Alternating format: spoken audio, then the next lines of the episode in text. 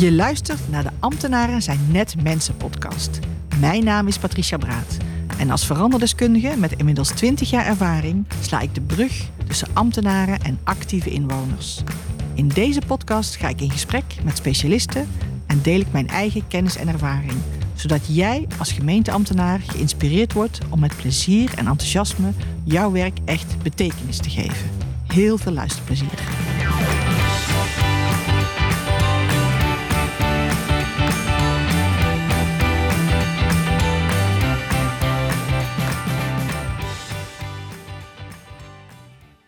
Welkom bij de 26e aflevering van de podcast Ambtenaren zijn net mensen.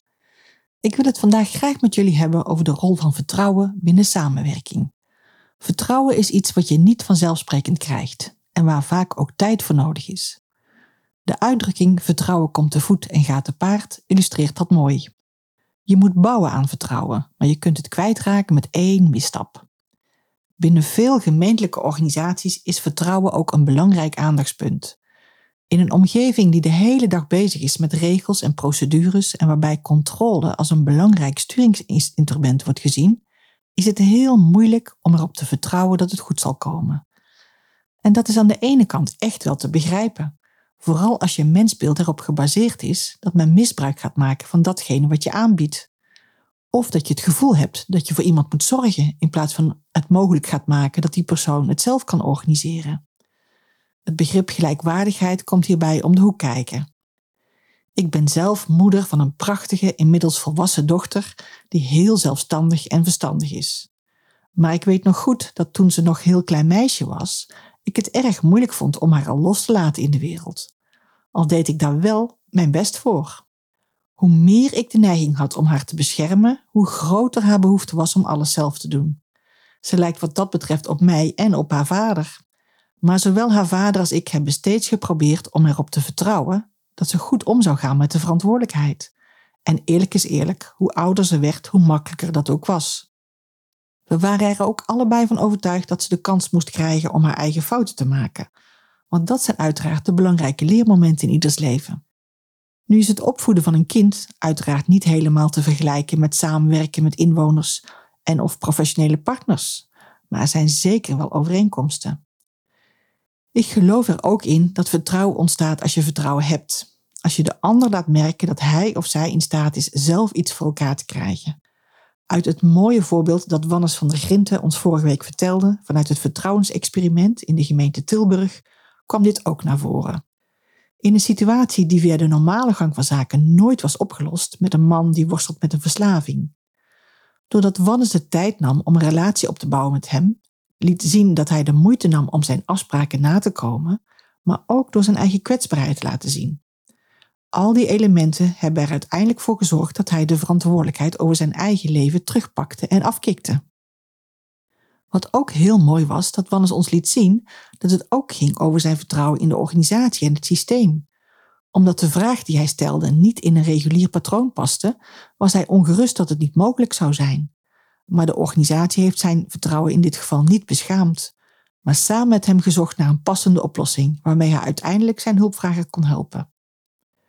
Vertrouwen is niet los te zien van gelijkwaardigheid.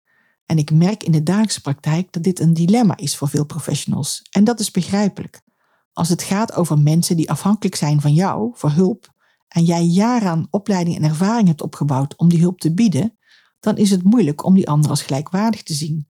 En in veel gevallen pakken de mensen die afhankelijk zijn van jou ook niet de verantwoordelijkheid over hun eigen proces, waarmee je dus in een visuele cirkel komt. Maar het betekent ook dat je niet op die manier met mensen kunt omgaan en dan ook kunt verwachten dat ze meer regie zullen pakken. Het begint met de ander echt zien en horen, als mens. Te werken aan een relatie, dus ook je eigen kwetsbaarheid laten zien. En zelfs erop te vertrouwen dat het mogelijk is. Zoals Wannes aangeeft, is het daarbij wel een randvoorwaarde dat de organisatie ook de ruimte en het vertrouwen geeft dat jij in staat bent om de juiste oplossingen te bieden, hoe onorthodox ook. Vertrouwen betekent dus ook de bereidheid om afhankelijk te zijn van de daden van een andere persoon of van een groep personen. Geloven dat het goed zal komen.